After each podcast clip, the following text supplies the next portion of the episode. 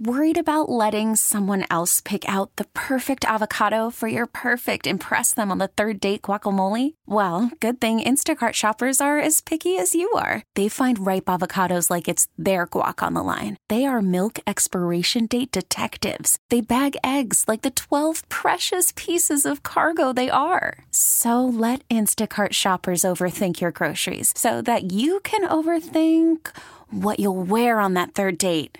Download the Instacart app to get free delivery on your first three orders while supplies last. Minimum $10 per order, additional term supply.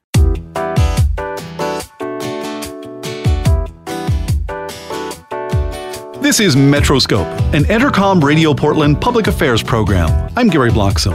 We all know that homelessness in the Portland area is a big issue, and there are organizations tackling this problem. And one of those is Union Gospel Mission. On Metroscope today, I would like to welcome Bill Russell. Bill is the executive director of the Union Gospel Mission in Portland. Hey there, Bill. Hey, Gary, how are you? Well, I'm doing good. How are you? It's always complicated here. You've got a busy job. It is. It, you know, it really is complicated too. I know a lot of people who are listening today look at homelessness, they think of Union Gospel Mission and think of homelessness, and it is a complex problem. And anyone who thinks they're not, it's not, then I, I just want to talk to them for a little while. Well, let's do talk about that. Why do people think it's not complicated, and why is it so complicated? I think I think people project upon other people their skills and abilities. So I hear people ask, why don't the homeless just get a job? And I would say, well over 70% of the people who visit the mission today for services are unable to work a job, either through physical disability or mental illness, or uh, if if you're addicted to a substance like heroin, you're just not going to be able to navigate a job. So then you say, well, oh, why don't the heroin addicts get off heroin? I think that's a great thing. We have disincentivized the getting off of heroin in Oregon because we've reduced heroin possession from a felony to a misdemeanor. Uh, but I think when people get to that tipping point, they need to get off heroin. It's a horrible way to live. They need to get off methamphetamines. It's a horrible way to live. Or if someone is disabled by alcoholism, they need to get off of it. And, and that's certainly a lot of what we do uh, catch, incentivize people who want to get off of a substance and get off of it. The mentally ill, it's a little tougher uh, because we are near the top of the states with, in terms of the scope of the problem. I, I don't know why the Pacific Northwest and, and Alaska has a high degree of, of mental illness incidence and alcoholism, but we do. Maybe it's the rain and the clouds. I don't know. But I know that we're among the top with the incidence of mental health, but we're near the bottom of the states in terms of a mental health delivery system.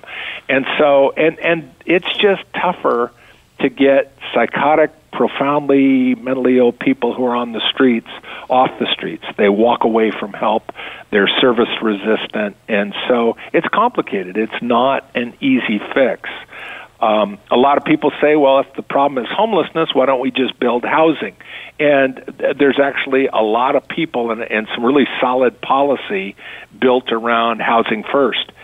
But uh, if people walk away from that housing or they make life for the other residents in that housing uh, unacceptable and unsafe, then we got a problem. So that's why I say homelessness, we all are frustrated by it. It seems to be growing at a rapid pace, but uh, it's not an easy fix. Absolutely. So, uh, do you see it still growing at a pretty rapid pace? And when is there any projection when things might kind of t- start to turn around a bit? No, I, I don't see any turnaround. The uh, opiate epidemic, uh, there's hope in uh, in medically assisted treatment of of uh, opiates, but if the demographic that's presenting the problem, younger people, uh, continue to get addicted at a record rate, then um, the problem the the solution to the problem is when they get tired of being heroin addicts and or when the criminal system forces them to get tired of being a heroin addict. So that's going to go up for a while. And then probably one of the most troubling part of the homeless population are people over 60 and the demographics of that, the number of people in the baby boom generation who are turning 65 without more than $10,000 in equity and with less than $1,000 in Social Security benefits, that demographic, that's about 4,000 people a day, that's not going to end for 15 years. And so you just multiply 4,000 times 365 times 15, and there's quite a few people that are going to be entering homelessness and unable to um, deal with the housing market. And so we have to we have to be looking at more solutions than spending a quarter of a billion dollars to build a door of housing or just temporary shelters. And uh, every every one of us in this field wants to transition people out of neighborhoods, out of unsafe and unsanitary homeless camps, and into a good, productive life.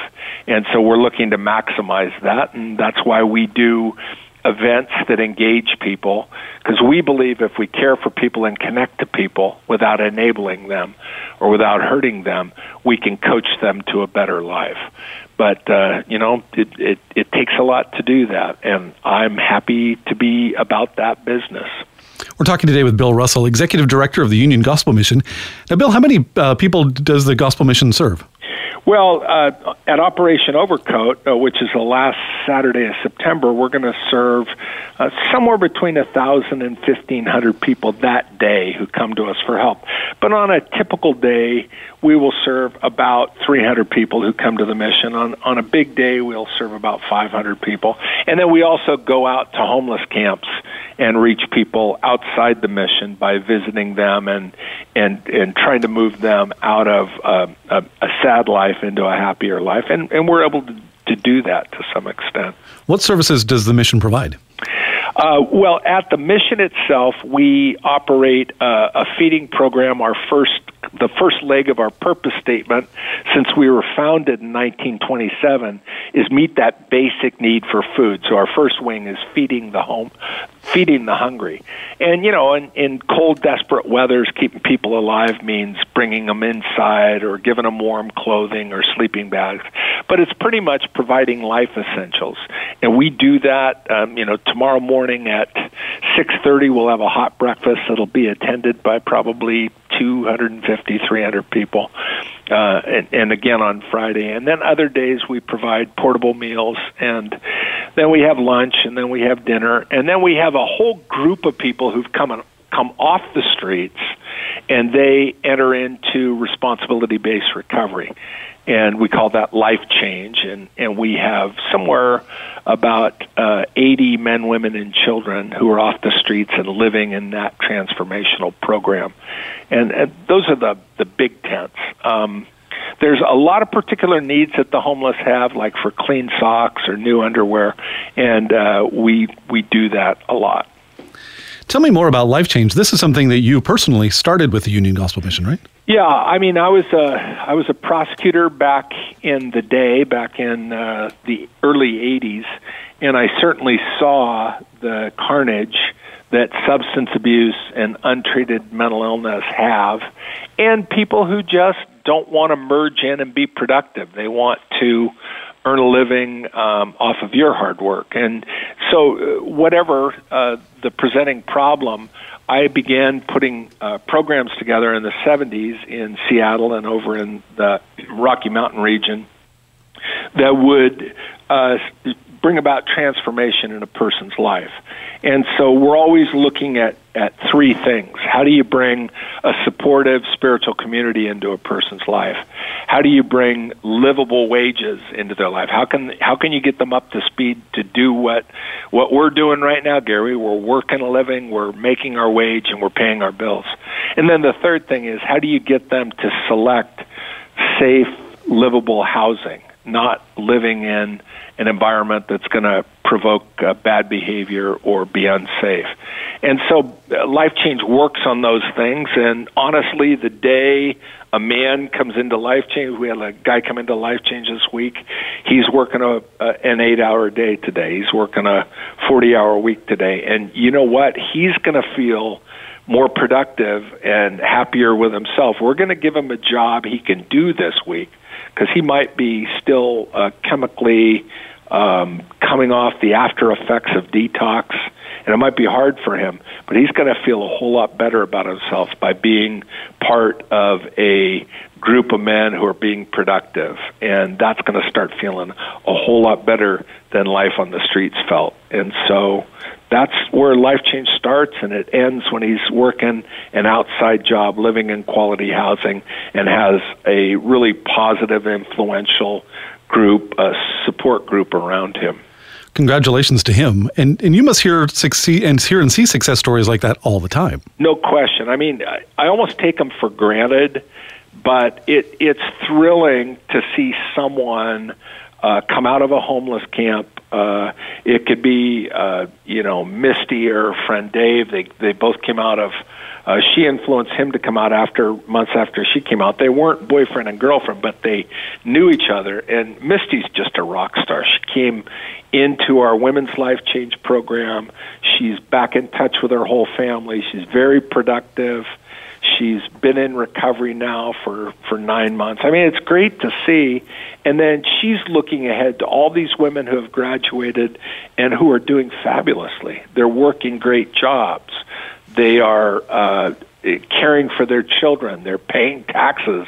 They're part vibrant parts of churches or other support groups, and it's good. You know, they can experience that and see it, so it encourages them. And and to me, it's a it's a whole connected ladder of people who started this week or who are.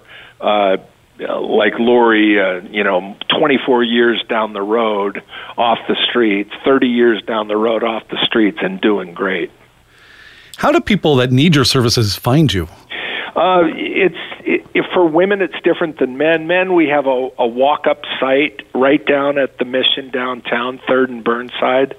If you know of someone, a loved one who is remote from that, maybe they're out of area, they can begin to call us and contact us on our website, which is UGM portland.com. So UGM, like Union Gospel Mission, Portland, because there are other Union Gospel missions. So it's ugmportland.org. I think I said .com. It's .org. We're a nonprofit organization. And so they can go on our website, and on our website, they can look at the uh, Get Help um, site on there, and they can navigate – toward men's or women's life change.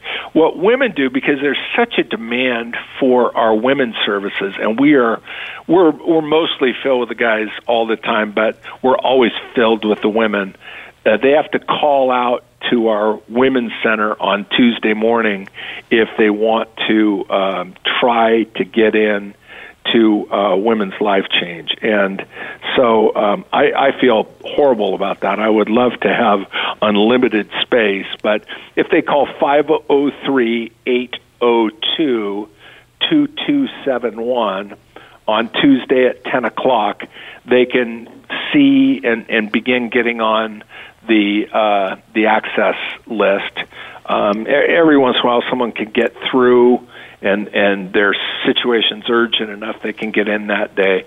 But a lot of times they might have to call back a, a week later, and um, it, it's it's great to see it when it happens. It's always heartbreaking because so many women are living in unsafe uh, places that I want to have a place for all of them to get in and find a place. But in our region, you know, Multnomah County had a no woman turned away policy a few years ago, and there are simply so many women in need.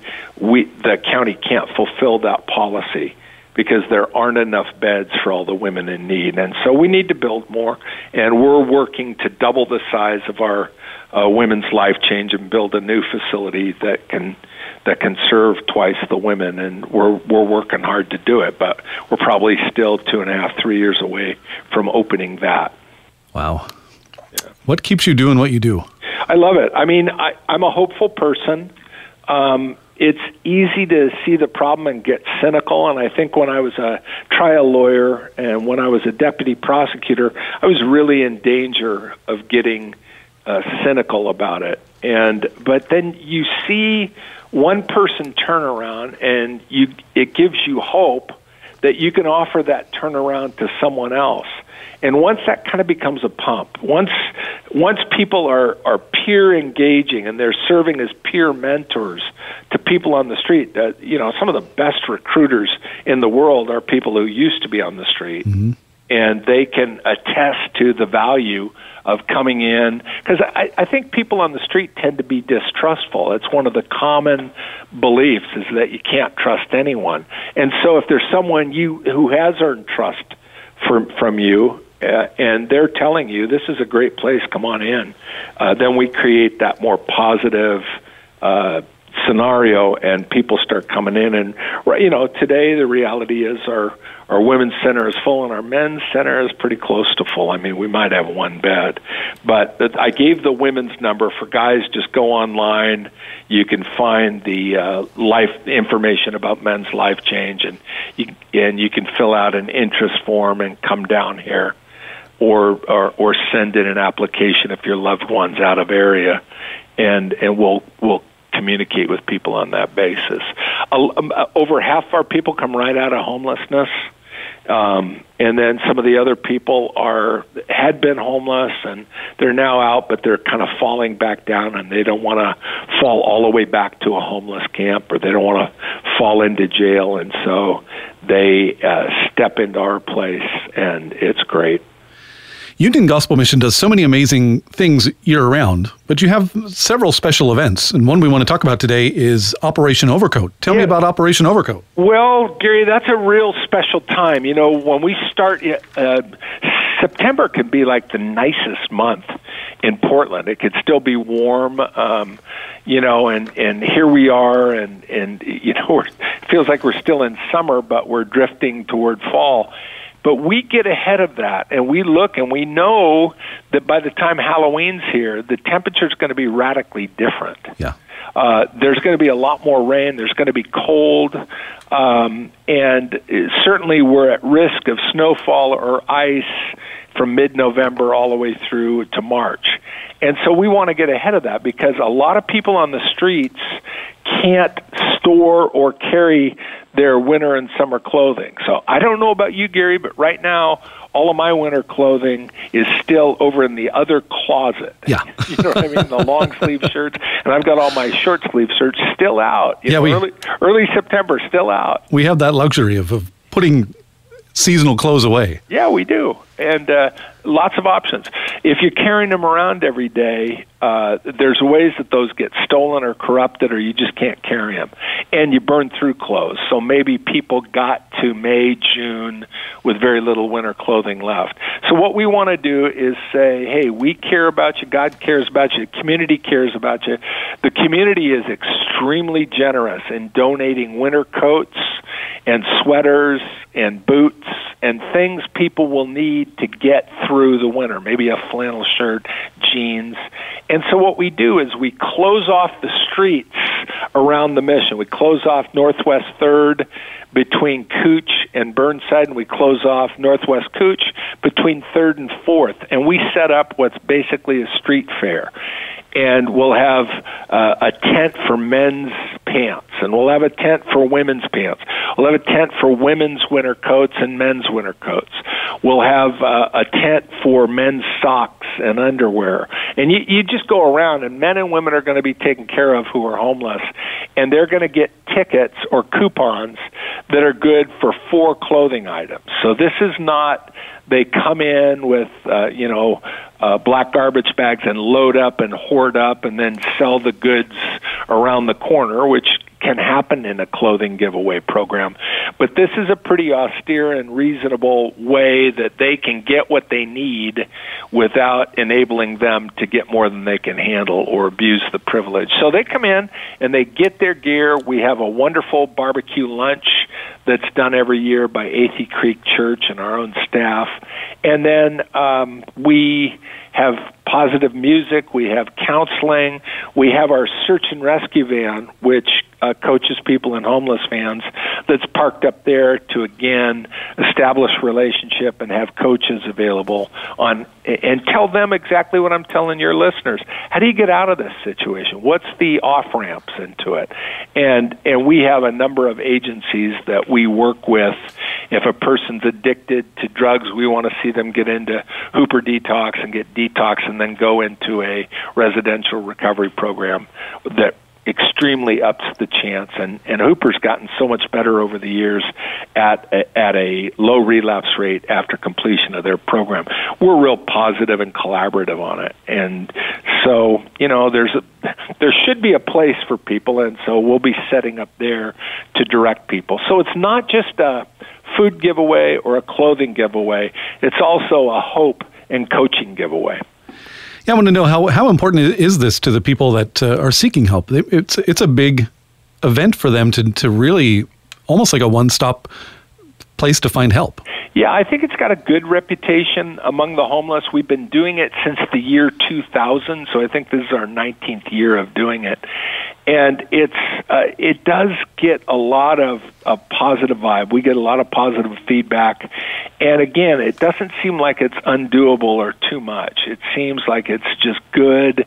Uh, you know, I think when you've been doing something that long, Gary, you want to kind of question it and say, has this run its course? Because we're going to be using a couple hundred volunteers to to set up and and a lot of people are donating their winter coats and boots and socks and underwear and sleeping bags for this event. So we really want to constantly look at it and say is this good for the people who come? And the answer year after year with questionnaires and follow up is this is very uh, important to the people who come.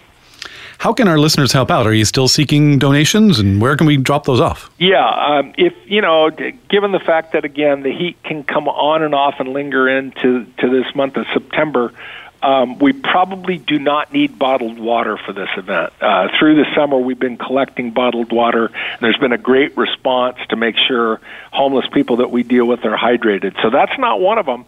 But if you want to um, volunteer, you can go on our website at ugmportland.org, ugmportland.org, and go to the Get Involved page.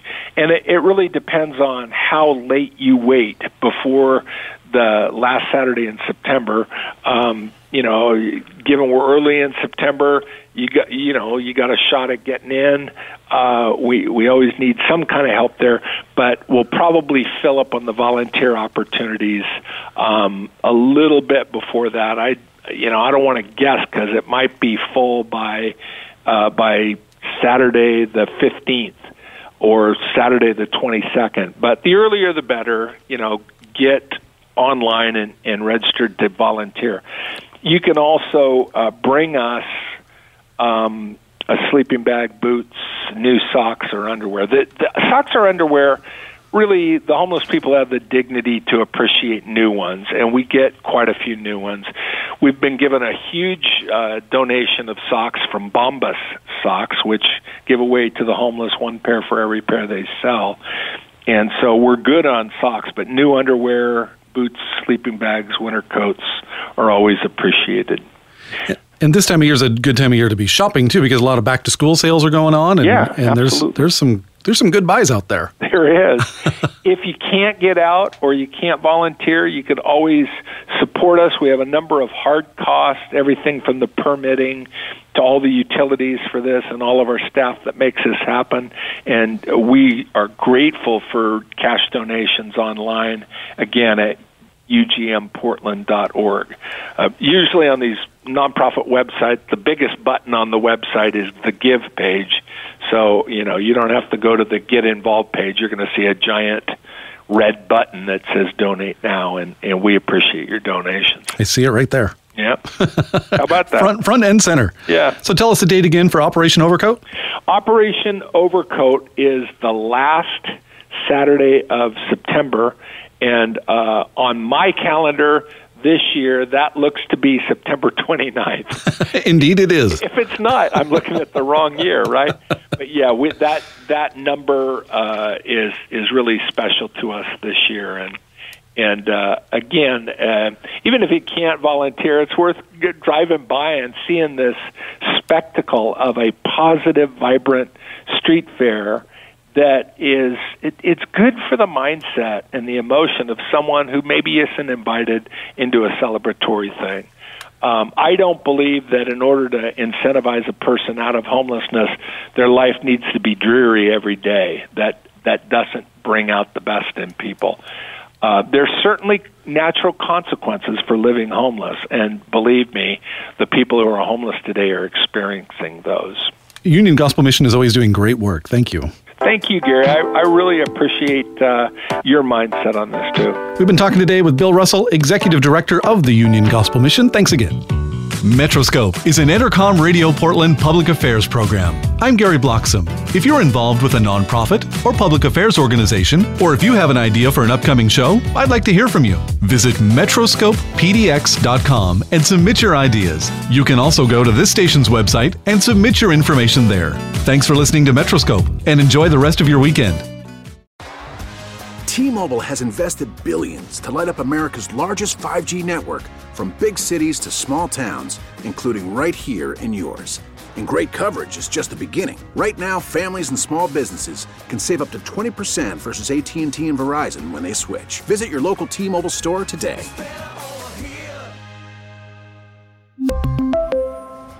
Plan savings with 3 lines of T-Mobile Essentials versus comparable available plans. Plan features and taxes and fees may vary.